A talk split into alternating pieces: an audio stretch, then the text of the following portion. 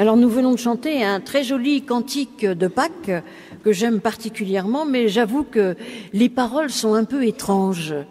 Jésus sort de la tombe. Pourtant, quels que soient les évangiles, Matthieu, Marc, Luc ou Jean, la résurrection ne se dit jamais à partir de là. D'ailleurs, aucun évangéliste, en réalité, ne s'est risqué à nous décrire l'instant où Jésus serait sorti de la tombe tout simplement parce que la résurrection, c'est probablement autre chose que cela. D'une part, euh, en réalité, euh, le Jésus sort de la tombe, moi ça m'a toujours étonné. Ça me fait penser euh, à une espèce de zombie qui sortirait de la tombe en retirant ses, bandelettes, un peu à la manière de Michael Jackson dans Thriller. Mais enfin, bon, je pense que c'est pas du tout ça la résurrection. C'est pas ce qui nous est dit. D'abord, le Jésus qui sort de la tombe est, à mon avis, bien différent de celui qui a enseigné, que les disciples ont suivi sur les routes de Galilée, qu'ils ont rencontré, celui qui a guéri, celui qui a parlé d'amour. Parce qu'en réalité, si vous faites attention, personne ne le reconnaît d'emblée. Et ça aussi, alors là, vous l'avez entendu euh, à propos de, euh, de Pierre, du disciple bien-aimé et de Marie-Madeleine, mais c'est vrai aussi dans l'évangile de Luc, vous savez, ce fameux récit euh, des, des, deux compagnons euh, qui sont sur le chemin d'Emmaüs et qui cheminent tout un temps à côté de Jésus et qu'ils ne le reconnaissent qu'au moment où il disparaît, au moment où il rompt le pain et où il disparaît. Donc, en réalité, ça nous fait réfléchir sur la, la résurrection autrement. La résurrection, c'est pas un retour à un état précédent. Ce n'est jamais une restauration. La résurrection telle qu'elle est, telle que nous l'annonçons au matin de Pâques, est quelque chose de bien différent. Mais alors, qu'est-ce que c'est? Qu'est-ce que la résurrection? C'est une vraie question. Et je ne pense pas que j'en ferai le tour ce matin, euh, ni d'ailleurs dans, dans toute une vie. En tout cas, cette résurrection, aujourd'hui, elle peut nous apparaître un peu difficile à appréhender en lisant euh, Réforme, le journal Réforme, que je lis quand même de temps en temps, euh, cette semaine, il y avait un très joli article en dernière page d'Elisabeth Parmentier qui dit un long vendredi saint, un trop long vendredi saint, moi je dirais presque un long vendredi saint sans fin. Et oui, on a l'impression que notre monde s'enfonce de plus en plus dans un certain chaos, dans le désarroi, dans la haine, dans la violence, dans les conflits. Et on peut s'interroger quand est-ce que tout cela finira? Quand allons-nous sortir des ténèbres? Eh bien, je ne sais pas. Mais ce récit, ce récit de l'évangile de Jean, comme les autres récits de résurrection, peut nous inviter à réfléchir justement sur ce que c'est vraiment que la résurrection pour nous, aujourd'hui. Certes, ça s'est passé il y a 2000 ans, mais il y a une actualité. la résurrection, c'est quelque chose qui est contemporain à notre vie aujourd'hui. Parce que si c'était juste un événement historique, il ne nous intéresserait pas. Qu'est-ce qui en moi est ressuscité aujourd'hui? Qu'est-ce qui fait que je peux me relever à nouveau? Eh bien, je parlais de ténèbres, et vous l'avez entendu dans ce récit. Alors là, c'est bien spécifique à Jean. Tout commence quand on est encore dans les ténèbres. On ne nous parle pas encore de l'aube qui pointerait son nez et d'une toute petite lumière. Non, ils sont encore dans le noir. Et elle est encore dans le noir, Marie, lorsqu'elle va vers le tombeau. Et en plus, on ne sait même pas pourquoi elle va vers le tombeau, Marie, dans l'évangile de Jean, puisque c'est le seul évangile où Jésus a été embaumé avant. Donc elle n'a pas d'aromate, là, elle n'a rien. Elle y va. Elle est comme une sorte de, pulsion qui l'envoie vers ce tombeau, vers ce lieu de mort, ce lieu où s'est brisé toute sa compréhension, tous ses espoirs, toute son espérance. Elle ne comprend rien, mais elle y va quand même. Elle y va, et puis elle ne voit rien, elle voit, elle a peur. Et ça aussi, quels que soient les évangiles, c'est la peur qui arrive en premier. La peur. La peur de ce qui peut arriver, la peur, en effet, même après cette mort, ils ont peur. Que, vont-ils devenir maintenant qu'il est mort? Est-ce que tout ce qu'il a enseigné, tout ce en quoi ils avaient mis leur foi, disparaît avec cette mort sur la croix, cette mort infamante? La peur que finalement la vie n'ait plus aucun sens. Et nous avons là, dans cet évangile, trois jolis parcours. Le parcours de Marie-Madeleine, qui va retourner aller voir le disciple bien-aimé, dont on ne connaît que rien, pas, pas grand-chose sur lui, à part qu'il est bien-aimé. Certes, la tradition a dit que c'était Jean, mais en tout cas, dans l'évangile de Jean, on ne nous donne pas son nom. Tout ce qu'on sait, c'est que Jésus l'aimait. C'est déjà beaucoup, comme nous le verrons. Et puis Pierre, Pierre que nous connaissons tous, Pierre euh, tout feu, tout flamme euh, dans l'évangile de Jean et dans les autres, Pierre qui, qui dit qu'il qu'il suivra Jésus jusqu'au bout et puis au dernier moment il le renie trois fois. Pierre finalement qui nous ressemble tant. Et peut-être que le parcours de ces trois-là nous montre que la résurrection a des réponses différentes suivant les personnes, suivant qui nous sommes, et que cette réponse, elle est à trouver de manière personnelle, de manière intime pour chacun d'entre nous. Il y a ici, il y a trois parcours. Et puis en réalité, si vous continuez la lecture de l'Évangile, il y a d'autres parcours. Les disciples réunis ensemble, Thomas qui euh, euh ne croit que ce qu'il voit. Après tout, euh, on peut le comprendre aussi. Donc, nous avons là trois parcours qui nous invitent justement à trouver notre propre parcours aussi.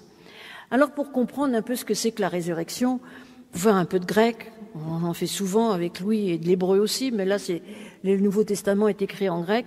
En réalité, le verbe ressusciter, eh bien, on ne le trouve nulle part dans le texte grec. Il a été traduit par résurrection ou ressuscité, bon, suivant que c'est un verbe ou un nom, il a été traduit, mais en réalité, il traduit des verbes profondément concrets.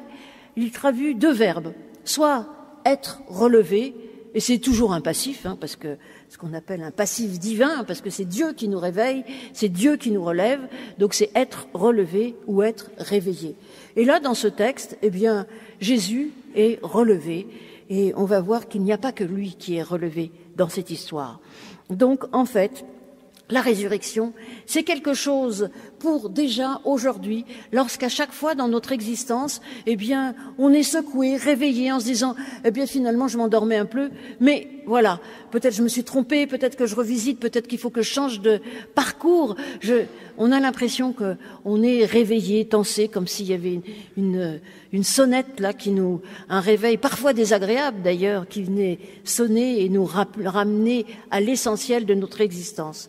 Et puis être relevé. Eh bien oui, dans nos existences, parfois, nous sommes plus bas que terre, plus bas que plus bas. Et donc, euh, en effet, Dieu nous relève dans nos existences. Il a cette force qui fait que, malgré tout et contre tout, malgré la souffrance, malgré la douleur, malgré nos doutes, malgré nos incompréhensions, eh bien Dieu est présent à nos côtés. Il a cette force qui fait qu'on peut se relever. Oh, ça se fait pas forcément d'un coup, mais ça se fait petit à petit petit à petit dans notre existence, eh bien, nous pouvons nous relever et faire face à la vie. Et c'est ce qui se passe, en réalité, dans ce, ce passage-là. Alors, c'est pas toujours évident, parce que nous sommes face à ces trois personnes, trois personnes euh, tout à fait différentes. D'abord, je m'intéressais aux disciples bien-aimés. Alors ça, c'est étonnant, celui-là, il m'étonne toujours, parce que, d'abord, il court vite, mais finalement, il rentre pas dans le tombeau. C'est Pierre qui va rentrer en premier. Il y a une espèce de, comme s'il y avait une compétition entre les deux. Et je pense que d'ailleurs, euh, mais bon, ça c'est pas forcément très intéressant. Il y a une compétition après, après, euh, au début de l'Église, entre certaines communautés, entre la communauté de Jean ou la communauté de Pierre. Mais bon, peu importe, une sorte de compétition plutôt positive entre les deux. Voilà, il arrive au tombeau et puis là, il marque un arrêt. Pourquoi? On ne sait pas. Peut-être qu'il lui faut du temps et vous allez voir que le temps est important dans la manière d'appréhender la résurrection, justement. Et puis Pierre, il rentre, puis on nous dit rien, il voit et puis on ne sait pas ce qui se passe avec Pierre. On ne le saura que plus tard. Mais ce disciple bien-aimé, on nous dit, il voit et il croit. Qu'a-t-il vu? Rien. Il a vu le vide, le néant, la nudité d'un tombeau, plus de corps. Le tombeau est vide et pourtant il croit. Il croit parce que certainement, il a quelque chose dont on sait, la seule chose qu'on sait sur lui, c'est qu'il était aimé de Jésus. Et que cet amour, peut-être, va lui ouvrir les yeux. Il va se, se remémorer les paroles qu'a dit Jésus dans ce discours d'adieu, lorsqu'il annonce qu'il va être relevé justement d'entre les morts, lorsque Jésus annonce ça, lorsqu'il dit Jésus, bientôt vous ne le monde ne me verra plus, mais vous, vous me verrez et vous vivrez. Il leur annonce sa mort et sa résurrection. Et il leur dit bien que vous, mes disciples, vous qui avez mis votre foi en moi, vous que j'aime, et toi particulièrement, ce disciple que j'aime tout particulièrement, eh bien tu comprendras et tu mettras ta foi et ton amour en moi. Il croit, il voit et il croit. Et il comprend qu'à partir de ce vide, eh bien, peut se construire quelque chose de bien plus puissant que s'il était là, présent au milieu du tombeau. C'est à partir de ce vide, en effet, qu'il va se mettre en route. Il voit, il croit. Mais il a quand même un petit souci dans cette histoire, c'est qu'il ne dit rien. Il reste mutique. On ne sait rien de cela. Il, il croit, mais cette foi, il la garde en tout cas pour l'heure, pour lui. Donc si le récit s'arrêtait là, eh bien probablement que nous ne serions pas réunis ce matin pour euh, célébrer cette Pâque qui relève notre existence. Alors, d'ailleurs, lui, par contre, il voit, il croit et il se relève, il sort du tombeau, il est relevé, lui, il a fait cette expérience, cette expérience incroyable de la foi qui fait qu'il est relevé dans son existence et qui va pouvoir aller de l'avant, même si pour l'instant il se tait encore. Et puis, dans, cette, dans ce vide, il y a cette confiance, cette distance aussi que l'on peut mettre entre l'homme Jésus et le Jésus ressuscité. Et puis, il y a au cœur de cette histoire entre Jésus et le disciple bien-aimé, eh bien, cette histoire d'amour, un chant d'amour, et on est dans un jardin. On est dans un jardin, celui des cantiques des cantiques, dans un jardin où tous les trois vont faire cette expérience, cette expérience de l'amour du Christ pour eux. D'abord, le disciple bien-aimé, Pierre, a-t-il compris ou pas? Si on voit un peu ce qui se passe avant dans l'évangile, on s'aperçoit que Pierre comprend pas toujours les choses et que, bah, il repart, il repart avec ses compagnons et va le retrouver dans la soirée, là où Jésus va arriver un peu plus loin dans ce récit. Jésus va arriver et va souffler sur eux son esprit, cet esprit saint, et il va leur donner, lui, leur donner à tous la paix. La paix, cette paix qu'il avait annoncée déjà avant sa mort, cette paix qui s'oppose justement à nos ténèbres, à notre confusion, à nos chaos, lorsque nous sommes dans le deuil, lorsque nous sommes dans l'incompréhension, eh bien cette paix vient ramener en nous une harmonie qui fait que nous pouvons vivre à nouveau et être relevés. Alors Pierre, oui, si on continue l'histoire, eh bien, il va comprendre, il va s'engager. Ça va même être un des premiers dans le livre des Actes des Apôtres à s'engager et à prêcher haut et fort l'amour du Christ pour le monde. Et puis, maintenant, je vais m'intéresser quand même à elle, à Marie-Madeleine. Parce que ça aussi, c'est une constante dans tous les évangiles. Bon, elle est présente dans tous les évangiles. Là, elle est toute seule. Dans les autres évangiles, il y a d'autres femmes avec elle. Mais quels que soient les évangiles, le Christ ressuscité apparaît en premier à des femmes. Et vous comprendrez que ça me plaît bien. Voilà. Mais puis l'Église l'a un peu oublié, très tôt elle l'a oublié. Parce que si vous lisez bien, déjà Paul, dans ses lettres, dit Il est apparu à Pierre, puis aux disciples, puis machin, nana, et il a complètement oublié les femmes, Paul. Mais bon, nous, on ne les a pas oubliées, et grâce aux évangiles. Marie-Madeleine, elle aussi, c'est certainement l'amour qui est le moteur de cette femme. Cette femme qui est là, qu'on retrouve en pleurs. Elle était déjà là au moment de la crucifixion, au pied de la croix. Elle est en pleurs, elle a de la peine. Celui qu'elle aimait lui a été enlevé. Et non seulement il lui a été enlevé, mais en plus, le corps a disparu maintenant. Elle le sait, le tombeau est vide. Mais où est-il donc? Et on sait combien il est difficile de faire le deuil lorsqu'il n'y a pas de corps, lorsqu'on ne sait pas, lorsqu'on ne sait pas ce qui est, ce qui est arrivé. Aujourd'hui encore, on le sait, ô combien il est difficile de ne faire le deuil de quelqu'un qui a disparu. Donc, euh, Marie-Madeleine, elle est là, en deuil. Elle nous dit combien cette absence, c'est un, ce vide, eh bien, la questionne et l'empêche d'avancer. Et pourtant, malgré ses pleurs, malgré ses doutes, malgré son incompréhension, bien qu'elle n'arrive pas à comprendre cela et, qu'elle voit pour l'instant tout cela comme un échec et surtout la tristesse de la perte de celui en qui elle avait mis son amour et sa confiance, eh bien, malgré tout, elle veut faire l'expérience, elle aussi. Chacun, nous avons à faire l'expérience. Donc, les autres sont sortis du tombeau, mais elle aussi. Elle se penche, Marie-Madeleine. Elle se penche et elle voit ces deux hommes, ces deux anges qui sont là, dans le tombeau. Deux anges qui lui disent encore Pourquoi pleures-tu? Ça va revenir plusieurs fois. Pourquoi pleures-tu? Comme pour lui renvoyer cette question. Pourquoi suis-je si triste? C'est bien. C'est bien de savoir pourquoi on est triste. Parce qu'il y a des moments où on va tellement mal, on ne sait même plus pourquoi. C'est bien. Elle se questionne, elle sait pourquoi maintenant elle est triste, elle comprend. Et puis, elle comprend, elle se relève et elle tourne le dos au tombeau. Ah ça c'est vraiment un geste tout à fait euh, euh, formidable. Tourner le dos au tombeau, c'est tourner le dos à la mort. Donc elle se tourne vers la vie. Elle se tourne vers la vie et là, elle voit Jésus, mais elle ne le reconnaît pas. Comme si, eh bien, en effet, le Jésus d'avant et le Jésus là n'étaient pas tout à fait le même. Bon, d'un autre côté, c'est vrai que ça peut être la stupéfaction de voir quelqu'un qu'on a vu mourir sur une croix réapparaître comme ça. Mais en tout cas, je pense personnellement que le Christ ressuscité, eh bien, est complètement différent, en tout cas, la manière dont il approche les autres et dont on l'approche du Jésus terrestre qui a enseigné. Le Christ est ressuscité, le Christ est là devant elle, mais elle ne le reconnaît pas. Il lui pose à nouveau cette question, pourquoi pleures-tu? Elle ne sait pas, là, elle, cherche son corps, où as-tu mis le corps?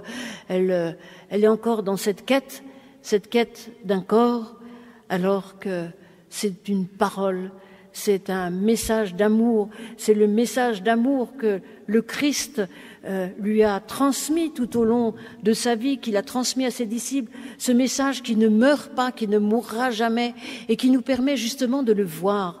Vous me verrez, vous, vous qui croyez, vous qui m'aimez, vous me voyez. Et ça s'adresse encore à nous aujourd'hui. La résurrection, c'est ça, c'est croire que malgré toutes les ténèbres qui nous entourent, eh bien nous avons accès, nous pouvons voir le Christ.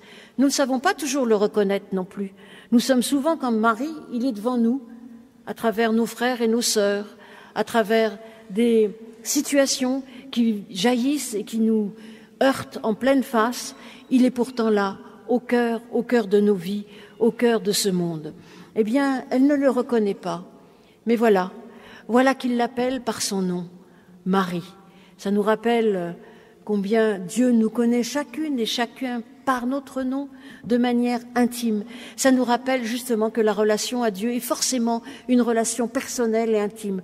Je pourrais vous raconter comment je suis devenu pasteur, à quel moment j'ai reçu un appel, mais finalement, bon, c'est pas que c'est, mais c'est à vous de faire votre votre votre expérience avec le Christ. Et en plus de ça, cette expérience, elle a renouvelé jour après jour. Eh bien, Marie, et d'un seul coup, elle le reconnaît. Et alors là, il y a quelque chose qui m'a toujours questionné. Parce que tout à l'heure, je disais, hop, elle tourne le dos au tombeau, elle tourne le dos à la mort. Ça, je suis d'accord. Et elle se retourne à nouveau, Marie. Alors elle revient au point de départ? Eh bien non, pas du tout. Elle revient à la vie, la vraie vie, le monde tel qu'il est, avec la mort, avec la vie, avec les joies, avec les défaites, avec tout ce qui fait notre, notre quotidien, notre monde, ce qui nous entoure. Et maintenant, elle a fait cette expérience de la rencontre avec le Christ ressuscité. Elle vient un peu à se tourner vers la vie, mais de manière debout, de manière relevée, de manière forte. Elle peut affronter tout cela. Parce que la résurrection, c'est cela, c'est une révolution dans notre, dans notre existence. Ce n'est pas qu'une conversion, comme on dit. Vous savez, bon, pour ceux qui font du ski, puis il y en a même à qui ça a apporté quelques petits ballons récemment, le ski. Eh bien, quand on fait une conversion, on part dans l'autre sens. Mais là, c'est une révolution, un tour complet. Mais un tour complet qui fait que nous ne sommes pas revenus dans l'état d'avant. Tout comme le Christ ressuscité n'est pas le même qu'avant. Lorsqu'on fait cette expérience dans notre existence, nous ne sommes plus les mêmes qu'avant. Alors parfois c'est un peu difficile euh, de montrer qu'on a changé parce qu'il y a quand même des vieux réflexes du vieil Adam, comme dirait Paul, mais quand même, nous ne sommes plus les mêmes. Faire l'expérience de la résurrection, c'est nous tourner vers l'avenir avec cette certitude que l'amour est bien plus fort que la mort. Il y a cela qui est absolument présent dans notre existence, cette révolution. Elle tourne le dos au tombeau et elle se tourne à nouveau vers la vie parce que entre-temps, elle a fait l'expérience du Christ ressuscité, de l'amour de Dieu. Et voilà que ce Christ ressuscité lui dit Ne me retiens pas.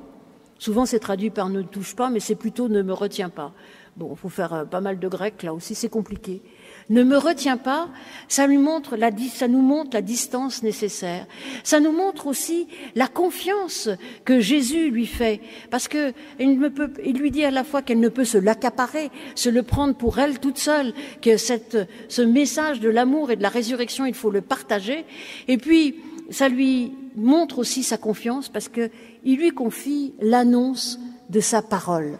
Alors là, si on fait du grec, vous savez que euh, c'est compliqué, mais l'annonce, ça se dit, euh, euh, c'est la racine d'évangile, la bonne annonce, et c'est la, racine d'ange aussi, qui est le messager, qui est celui qui annonce. Eh bien, Marie-Madeleine va prendre la place de ces deux anges qui sont dans le tombeau, de ces deux anges qui entouraient, alors là c'était des statues, vous savez, l'arche de l'alliance, parce que le mot arche dans l'Ancien Testament se dit aussi tombeau. Cela signifie aussi tombeau. Eh bien, ces deux anges nous ont signifié que la présence de Dieu n'est plus enfermée dans un coffre, coffre de l'Alliance, mais que la présence de Dieu est au monde entier. Et maintenant, c'est elle qui doit annoncer cela. C'est elle qui est envoyée. Envoyée, ça donne apôtre. Euh, ça veut dire apôtre, ça veut dire c'est celui qui est envoyé en grec. Donc euh, Là, pour le coup, on n'a pas traduit. Hein. On, on, est passé du grec directement au français. Translittération, hop, elle est envoyée. Alors, on voit combien, eh bien, ce message qui lui est adressé nous est adressé aussi. Nous sommes, nous aussi, témoins de cette résurrection, témoins de cet amour, et nous sommes invités à aller annoncer, et nous sommes envoyés dans le monde pour propager, eh bien, cette bonne nouvelle. Alors, la question première que je posais, qu'est-ce que la résurrection? En réalité, il n'y a aucune réponse dogmatique. Même s'il y a des traités dogmatiques énormes pour répondre à ça, eh bien, je pense qu'il n'y a aucune réponse dogmatique. Parce que la résurrection, c'est de l'ordre de la rencontre, de l'ordre de l'expérience, de l'ordre de l'expérience personnelle. Et nous avons tous fait l'expérience, réfléchissez un peu, de ces résurrections, de ces moments où on est relevé, tensé, réveillé dans notre, dans notre vie. Cette petite touche nous invite à croire que tout est possible. Oui, tout est possible. La foi, l'espérance et l'amour ne disparaissent jamais. Nous le savons. Toutes ces petites résurrections dont nous faisons l'expérience, eh bien, ne sont que les prémices, les promesses qui retentissent et qui nous disent combien l'amour de Dieu est fort et combien il est plus fort que la mort, même si parfois nous avons du mal à le croire et à l'annoncer. Donc, euh, L'annonce de Marie-Madeleine retentit encore et encore. Elle nous invite à sa suite à nous mettre en mouvement, à saluer la vie, à devenir ainsi des porteurs d'espérance. C'est cela, la résurrection et la vie.